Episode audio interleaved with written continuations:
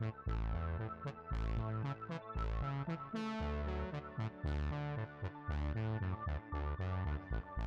Good afternoon and welcome to the Gestalt IT Rundown for December 2nd, 2020. My name is Tom Hollingsworth and I am your jovial host for this episode of our rundown where each week we meet and we provide you with a, something about the news, but also a service that's near and dear to our heart, which of course is Snark as a service. And the Chief Snark Officer, uh, Mr. Stephen Foskett, will be joining me today as my wonderful co host. Stephen, thank you for being here. I hope you had a great Thanksgiving. Thank you, Tom. It's good to be here. Uh, the tofurkey is roasting, the snow is falling, and um, Slack is getting bought. So, what more could you want from Thanksgiving break? Exactly. I mean, um, we took the week off. Obviously, uh, you know, we had a lot going on with uh, trying to get back to the way things were. But the good news is, is that the news didn't take a break over the weekend and uh, we do have some great news stories. But we're going to jump into a little bit of our favorite segment called News or Nah, where we cover some of the quick hit news that eh, maybe doesn't need a whole bunch of discussion, but we uh, we definitely want to uh, to to jump up there. So, in case you were wondering whether or not Cyber Monday was actually a thing, Salesforce made the biggest cyber, we'll call it Cyber Tuesday purchase of all time, but the news started coming out on Monday. Um, they are going to buy Slack, the communications platform that pretty much everybody has started using for work. Um, it's going to cost about $27.7 billion in a partially stock, partially cash transaction.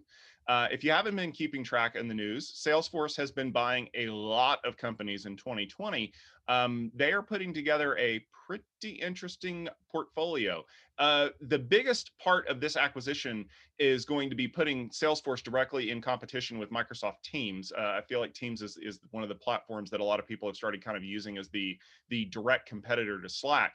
So this should be a very interesting thing for them. Now, Stephen, obviously a lot of people are talking about this, but we have our own unique take on this.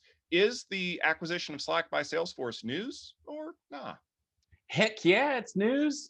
Uh, Slack, Slack is awesome. Um, but you know, I'm going to channel uh, my man John Gruber here, who said uh, he sees Slack versus Teams kind of like iOS versus Android or Mac versus Windows. I mean, Teams really is the sort of windows of this category. Um, and Slack really is the, you know, Mac. I mean, it's the, you know, kind of, uh, you know, a little bit quirky, a little bit stripped down, a little bit fun, you know, focused on the users. Um, you know, and uh, frankly, um, my biggest fear is that Salesforce screws it up. Um, full disclaimer, we are paying Slack customer here at Gestalt IT. We are also a paying Salesforce customer. And of those two, uh, can even though Salesforce literally costs 10 times as much, Slack delivers 100 times more value. So I, am um, I'm going to say I'm cautiously optimistic that Salesforce won't ruin this thing because please, Salesforce, don't ruin this thing. It's pretty good.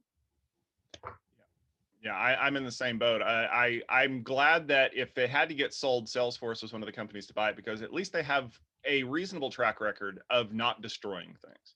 Yeah, I mean, look at Heroku. They didn't really destroy that. So there's that. Um, so uh, turning our attention a little bit, um, my favorite punching bag and yours, Ajit Pai, has uh, announced this week that he's leaving the FCC on January 20th, 2021. Um, He's leaving along with uh, Michael O'Rielly, uh, whose renomination was canceled. Uh, Pai has been under fire for during his term for rescinding net neutrality laws in favor of telecom providers and generally being a big industry stooge. Uh, this will be the incoming president, uh, leave the incoming president with a two to one majority on the FCC, which is expected to reinstate net neutrality uh, before those empty chairs are filled. Tom, departure of Pai, news or not? Uh, well, I don't really necessarily know that the departure of Ajit Pai was news. However, I am hearing reports that they're going to have to hire that giant Russian cargo plane to fly his Reese's coffee mug back to his old office um, because there's no forklift in America big enough to hold that thing. Um, here's the deal. Ajit Pai was probably the most polarizing FCC commissioner in history. And essentially, the way that he did it was by taking everything that every IT person in history ever told him and doing the exact opposite. The only thing that I will laud him for is opening up the six gigahertz spectrum band. And honestly, he did that going against every business interest that ever wanted that to be closed off. So in a way, he was acting contrary to his own beliefs when he did that for some reason. I'm sure that that involved, well, um, a lot of discussion. But I am very happy to see the net neutrality rules being reinstated. I mean, every news story that talks about Ajit Pai leaving, a paragraph later is like, well, yeah, we're going to get back to net neutrality because it's a thing we need. And this whole zero rated content crap needs to go away. So, not necessarily unexpected news, but happy news. Happy news indeed. Um, yeah, Ajit Pai, don't let the door hit you in the butt on the way out. Uh, I'm just sad that Jim Bridenstine is leaving NASA too, because he's honestly done a really, really good job. Yeah, and uh, for those of you who are not U.S. viewers, uh, this is actually fairly common to happen during a transition between administrations. There are a lot of civil servants who uh, take this opportunity to uh, look at some future endeavors. So uh, this won't be the last uh, departure announced, but we'll we'll have to be cautiously optimistic to see who who else is going to head out. And one um, more Steve, thing on this. I'm sorry. One more thing on this with Ajit Um, I'm setting my watch to see how quickly he ends up at one of the telecom companies that he used to regulate. I, I, I wouldn't set my watch because that's sure money. Um, but you, I think you're right, Stephen. Uh, I, I don't know if you know this or not, Stephen, but December is not only the month of Christmas, but on 2020, December is the month of AWS reInvent. Uh, the event will be going on over the next three weeks, and we had day one yesterday. And I think the biggest announcement to come out of this actually had to do with Apple. Um, Amazon is now going to be offering Macintosh instances to developers who are looking to create and test applications for Mac OS, iPhone, iPad, tvOS, and watchOS. How are they doing that? Well, the instances are actually running on Mac Minis in Amazon data centers. Um, they're going to be running on the Intel Mac Mini variants right now, which I believe is the last release of that was 2016 or 2017. Uh, but they are planning to move to the fresh new hot Mac uh, Mini M1 early next year. Uh, I talked to a developer about this last night and he said that Amazon was finally offering Apple instances and he was giddy to the point where I think he ran home and was trying to fire one up late last night. Um, Stephen, Amazon's going to start renting you a Mac if you don't want to pay for one yourself. Is that news or not? Um, honestly, I think it's totally not news. And I think that it's hilarious that the tech industry is so Mac obsessed that they're going nuts over this thing. Um, I mean, Serve the Home wrote an article about this. Patrick, no. anyway, um, so this is this whoop-de-doo, okay? But that being said, yeah, it's great and it's probably going to be useful for certain people, especially as you mentioned, developers who need to, you know, spin up a, a Mac uh, to me, the interesting aspect of this was the technical details, which is that they're backing it uh, with 10 gig Ethernet. Um, they're using Thunderbolt uh, to attach to storage. So this thing is going to be um, lightning fast. And these suckers have, I think, 32 gigs of RAM. So basically, these are some pretty cool Mac Minis. Um, and speaking of Mac Minis, I'm actually recording this on the M1 Mac Mini right now, um, which is uh, thrilling. But um, I, I got to say, um, Amazon probably won't implement the M1 Mac Mini, and it's not an architecture thing. It's probably a memory thing. Um, you know, they're limited to 16 gigs of RAM, and uh, like I said, Mac, er, and and they don't have the gig or the 10 gig Ethernet. Um, I think that they're probably going to hold off until maybe the next generation Apple Silicon Macs come out because, um, frankly, these guys, um, it's cool and it's super fast, but it's not, you know, news. So anyway, yay, developers, I'm glad you can do this. There were way more important stories coming out of reInvent this week. Maybe we'll hit some of them next week.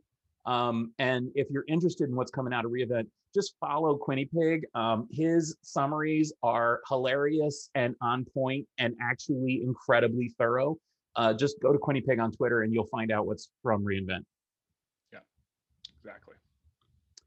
So uh, turning uh, back, uh, Tom, uh, speaking of Apple, um, Ars Technica is reporting that Apple patched a huge issue in the iPhone earlier this year and is just now releasing details. Uh, the vulnerability was in the mesh networking protocol that helps run AirDrop between phones, and uh, the kernel module was vulnerable to one of our traditional favorites, a buffer overflow. And crazy enough, it could be triggered without any notification, without the user doing anything because the driver was always on scanning for packets. Um, this was patched in iOS 13.5, and Apple is sure that most devices are secure now. They have that information in the tele- telemetry. Um, Tom, is this no big deal now that it's patched, or should we have gotten more news? Did Apple drop the ball here? What's going on? I think Apple was quietly trying to sweep this under the rug so that nobody figured it out because the news about this really broke late yesterday. And I have seen a bunch of Wi Fi engineers sharing this, you know, not only with myself, but with other people.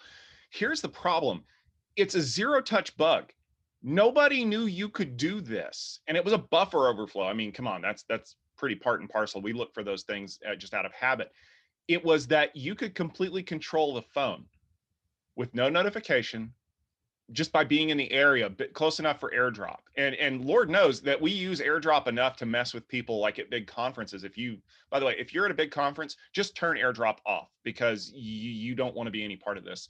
Um, and that's the stuff that we do to our friends. If i was maliciously trying to take over your phone and i had knowledge of this bug yeah this is news. And and i think we're starting to see you know based on the last few stories that we've seen from apple security news here i think a lot of people are really going after the iphone and ios in particular um, because it's just it has such a huge install base that if they can just get a good zero day on this, they have a lot of latitude to do a lot of things that will disrupt people.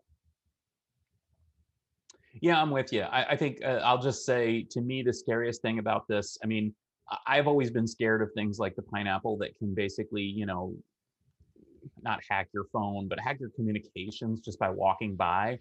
Um, this was a hack your phone by walking by bug. And oh my God, that is terrifying. Yeah. Yeah. Well, thankfully they've gotten it patched. We'll we'll have to see if there's anything else that comes out of it. Well, that will just about do it for this episode of News or Nah. We're going to go ahead and move on to some of the big stories that happened over the last week or so. Uh, probably the biggest story has to be the fact that Amazon finally found out just how important their cloud service was to the rest of the world on November 25th, they started seeing some issues that were cropping up in the Kinesis data stream. Um, that's the API that they use for monitoring things like IoT devices. Now, it started getting bigger and affected a huge chunk of US 1 East. Now, that started causing a lot of other incidental outages, including things like CloudWatch, um, Lambda. I don't know if you've heard of that or not. And uh, maybe the, even the health dashboard that they use to tell everybody whether or not AWS is actually running or not. Um, now, here's the funny thing. I read the post mortem, which, by the way, is the most PR friendly post mortem that's ever been created. And the trigger was the fact that they were trying to add capacity to Kinesis, and that caused their API to start pulling at an extremely rapid rate, which uh, pretty much looked like a DDoS. And here's where it gets worse. If you don't define a service or a region instance in your service when you create it, guess where it defaults to? US 1 East. Um, they eventually got the res- services restored. Uh, they rolled back the changes because that's how we fix things in the IT industry now. And uh, Kinesis was brought back under control. Here's the other thing that was really fascinating about this the number of people who were saying, I can't vacuum my house, I can't ring my doorbell, my door locks don't work because US 1 East is down. Stephen, are we shocked that AWS has this much invasion into our lives right now and that a simple, simple cloud outage could cause so much disruption? Or is this the fact that we have really started relying on the cloud too much and Amazon really needs to do something about diversifying their service set?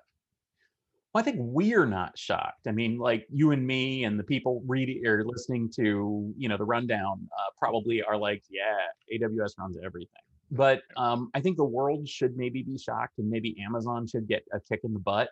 Um, as you said, the the one of the well, one of the crappiest aspects of this thing, if I can say that, is um, that it also took down the service dashboard. So they couldn't even tell people that it was down.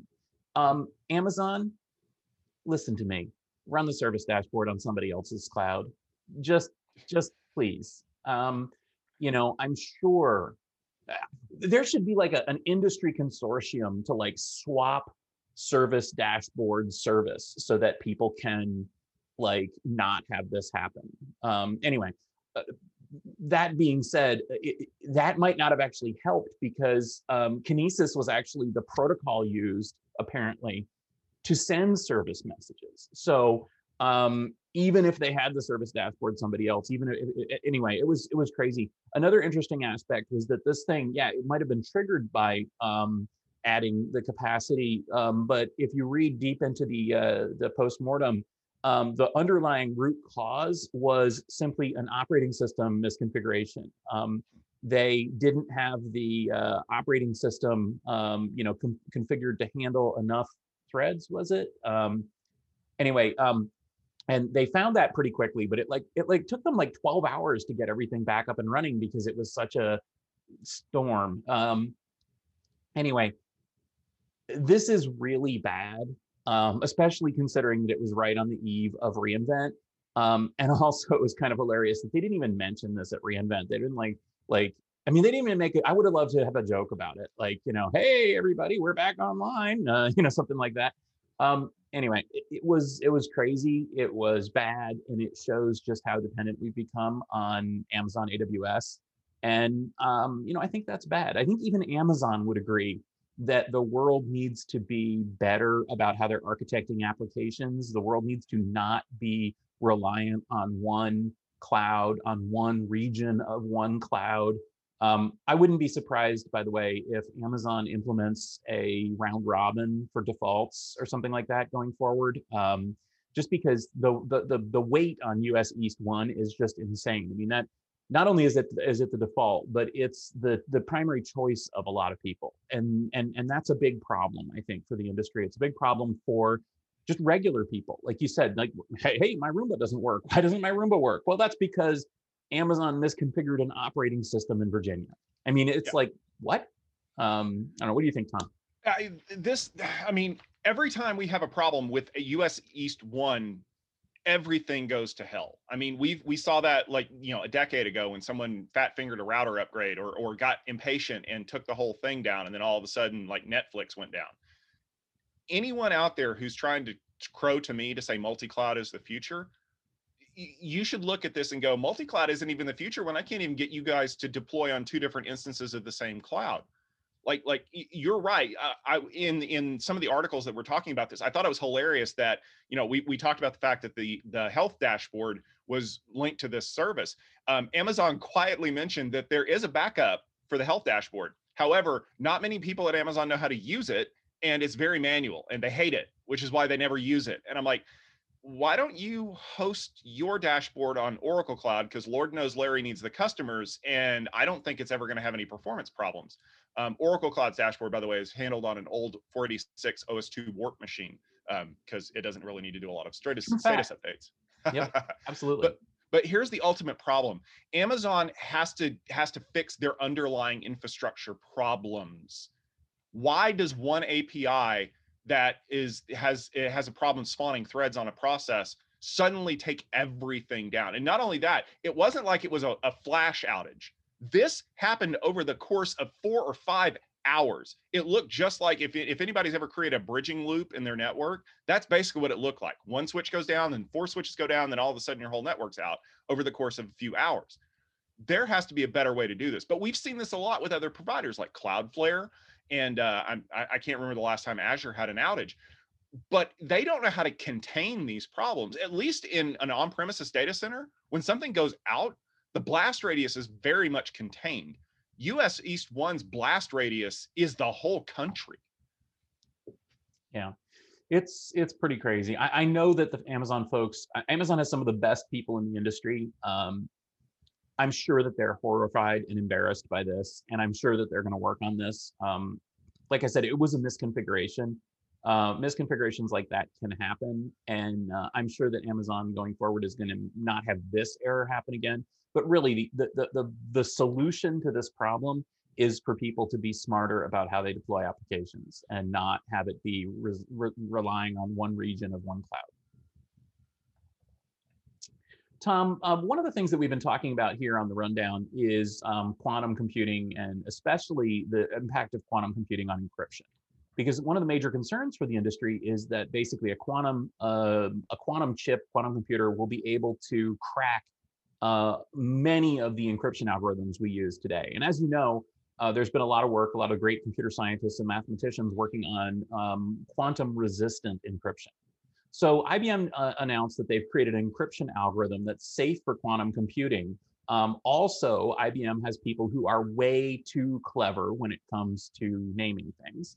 So the uh, cryptographic suite for algebraic lattices or crystals, which uses Kyber and dilithium or uh, fictitious crystals.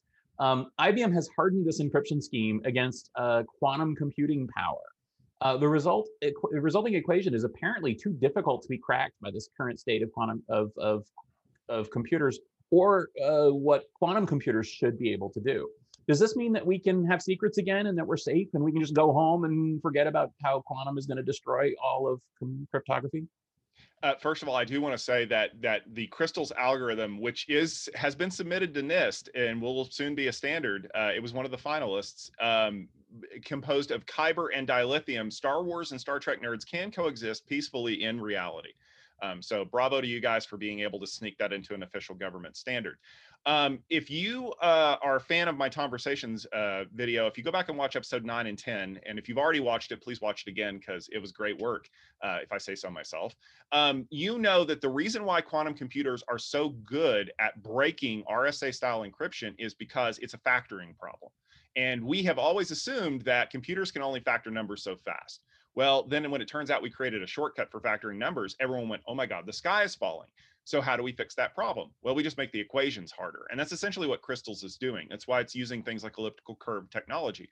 It's making it much, much, much more difficult for even the Shor's algorithm factoring problems to be able to crack this encryption. So that's the good news. We finally have at least a single quantum resistant algorithm. Doesn't mean it's perfect, just like we used to think that 56-bit DES encryption was the bee's knees. And now we're up to what, like AES 256 or, or better in order to even feel remotely secure. The reason why ultimately is because every time we increase the processing power of anything, whether it's a quantum computer or traditional computers under Moore's law, those previously unsolvable problems become very much solvable.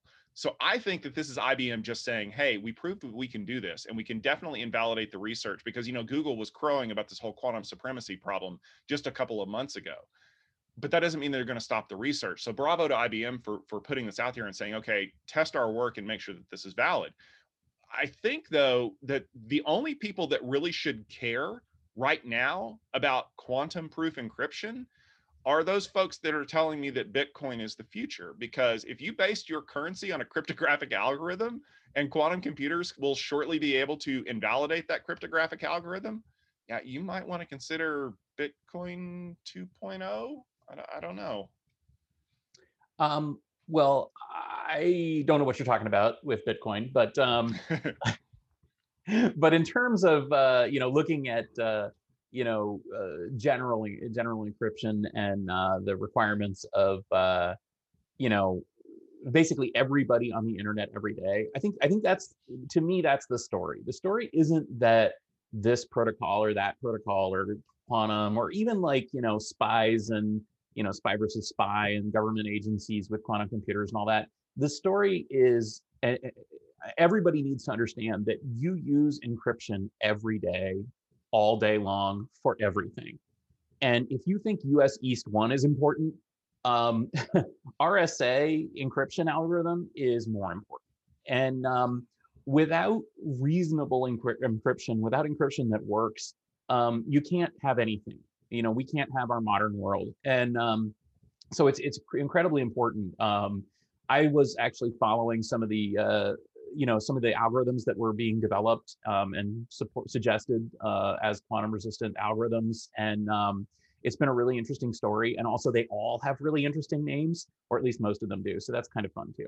But um, you know the bottom line here is we need quantum resistant encryption just like we need we needed you know um, Pentium resistant encryption, right? I mean, we need to be able to encrypt things, and it looks like we're going to be able to do that. And frankly, that's good.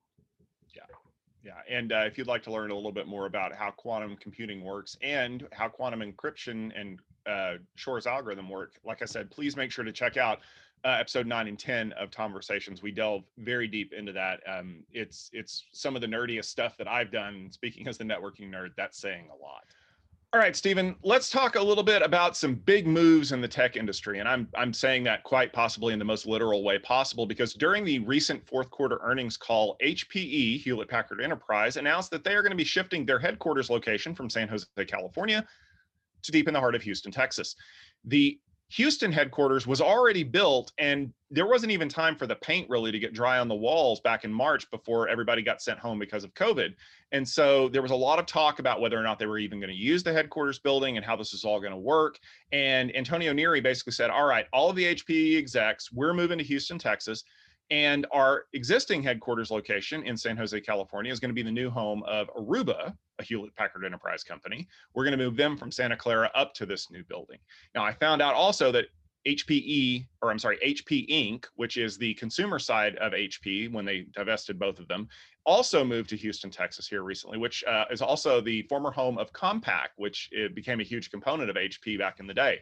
Uh, now, Stephen, you had a great Twitter thread about this yesterday. You were talking about some of the impact of, of what this means for people and, and why they could possibly be doing that. So I wanted you to kind of jump in and give us your take on why you think HPE uh, pulled up stakes in Cali and went to Texas.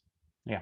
So um, I will say that um, this has everything to do with a number of different factors. Um, obviously, the pandemic is one of them. So hold that thought. Um, there's also a financial aspect to this, taxes and regulations and things like that. Um, and frankly, um, you know, there's also a uh, sort of a corporate culture kind of aspect here. So I think it's important to remember that HP is perhaps, and I say that HP meaning original Hewlett Packard, OG HP, is perhaps the quintessential Silicon Valley company. I mean, it's literally the garage in Palo Alto where they started this company. I mean, the garage is still there. I've been there. Um, and um, and HP has always been, um, you know, if you'll pardon me for getting a little nostalgic, I mean, HP was the greatest of the Silicon Valley companies too. Um, I was a customer back in the 90s. Um, I was a dedicated HP customer because their stuff was so good, but more importantly, their people and their service was so good they exemplified to me what a Silicon Valley company was supposed to be and what an enterprise company was supposed to be um, in a way that IBM never did. Um, and frankly, HP was uh, just a phenomenal Silicon Valley company. But over time, the company changed. I mean, like you mentioned, you know, the acquisition by Compaq, oops, I mean, of Compaq was a big deal um, for HP. And um, frankly, uh, you know, there have been many acquisitions since then, including the acquisition of Aruba, which ended up carrying a lot more weight than you might think. So, from my perspective, this move reflects sort of the new HP, uh, the new HPE. Again, remember they split. HP Inc. is like basically the client products and the printers and you know laptops and stuff like that. HPE is the enterprise side of the business, which is kind of the side of the business that I care about. Um, and uh, you know, as you said, HP Inc. Um, it made sense, you know, that it would be Texas, um, you know, Texas based. Uh, but of course, HPE is is global. They're a big company. They've got offices all over the place. Um, you know, they've got headquarters ish in many different cities. Um, you know, North Carolina, you know, Colorado, Fort Collins. I mean, HPE is a big, big company with a lot of locations. But um, you know, the heart was always in Silicon Valley, and they recently, um, you know, they consolidated in uh, Palo Alto about, um, you know, five, ten years ago, um, vacating the space, incidentally, that is now part of the Apple donut. So the Apple spaceship landed on the HP uh, campus in uh, Cupertino. Um, then they built a new campus uh, up by the bay, um, and it looks like that's where they're going to consolidate next um, in the Silicon Valley area. So sort of that's the tour of what we're looking at here. So there's a big company, they've got campuses all over anyway.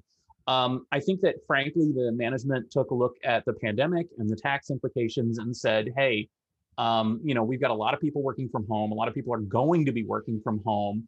Um, maybe we need to consolidate our real estate. Maybe we need to consolidate our offices. Maybe we need to revisit how many offices and desks, like literal desks, we need. And um, you know, they came to the conclusion that a global, um, you know, distributed workforce didn't need to have a headquarters in the most expensive real estate um, in the planet, um, in Palo Alto. Um, you know, that's why they moved over near Milpitas, and that's you know why they consolidated. Um, you know, uh, for that reason. Um, and I think going forward, frankly, they don't need all those office spaces. And it's good that they're keeping that nice, lovely new building in California, and they're going to have everybody there. Um, but I think the real driver for this is really um, more uh, from the CFO office instead of, you know, the the the, you know, what you might think. I mean, this is, uh, you know, Texas is an extremely business friendly state in in that it has lower less regulations, uh, friendly courts, lower taxes, and a company can simply move their um, headquarters to Texas and save a lot of money that way. Um, also, Texas and Houston frankly has much much cheaper cost of living uh, you know cheaper real estate cheaper employees. You know if this is a company that employs you know literally millions of paper pushers paper pushers are cheaper in houston than they are in palo alto or san jose uh, a lot cheaper. And uh, that's a really good move for the company. You know it saves them personnel costs it also saves them taxes it saves them a lot and um, you know and this is not something that hpe is the only company doing um, a lot of companies are looking at relocating out of, Silicon Valley specifically. And frankly, I don't blame them. I think a lot of people like to look at this as some sort of political thing or that there's some sort of, you know, California's bad or something. I don't think it's like that. I think that it's just a simple calculation where you look at it and you say, do we really want to be located where everything is extremely expensive? Employees are extremely expensive. Employees have to drive two hours each way to get to work. Um, or do we want to be located in a place like Houston? I used to live in Houston. Um, it's it's incredibly cheap to live there. There's you know millions of I mean it's the fourth largest city in the country, but um, you know it, it's a great place to live and work. And and so I think that they kind of came down on it and from a very practical standpoint. But you know that's kind of how we got here. I think that's the message that we should take away is that this is part of an overall process that's been impacted by the pandemic and also by, you know, sort of CFO kind of factors. Um, but I think it was really interesting that HPE's announcement of this came in the form of a bland corporate statement and a personal and interesting blog post by someone that you and me are very familiar with, Mr. Keerti Melkote from Aruba. His blog says a lot more to me than anything. And I think that uh, having Keerti's domain in San Jose remain in San Jose and having that be basically the most, the fastest growing, the most dynamic, the most interesting parts of HPE and having him be so present and Aruba be so present in the branding and having Aruba take over that office, um, we could be seeing something, a very interesting corporate dynamic happening here. And I'm gonna put my cards on the table. Keerti takes over the company, HPE spins out a bunch of stuff that they don't want anymore. And there's gonna be a new HPE and it's gonna be in San Jose. Boom. I think that's fair. And and to be honest with you, Keerti is the one who kind of touched off this entire discussion back in March and April when he said something to the press about, you know, I don't necessarily know that we're even going to be opening up any more offices in Silicon Valley because of the cost of rent. And we might we might do something with the ones that we've got. And the whole tech industry lost their freaking minds. And now six and a half months later, seven months later, Keerti's looking like the the sage that knew what was going on and and I think that you're absolutely right, Stephen. I'll I'll I'll go even further than this.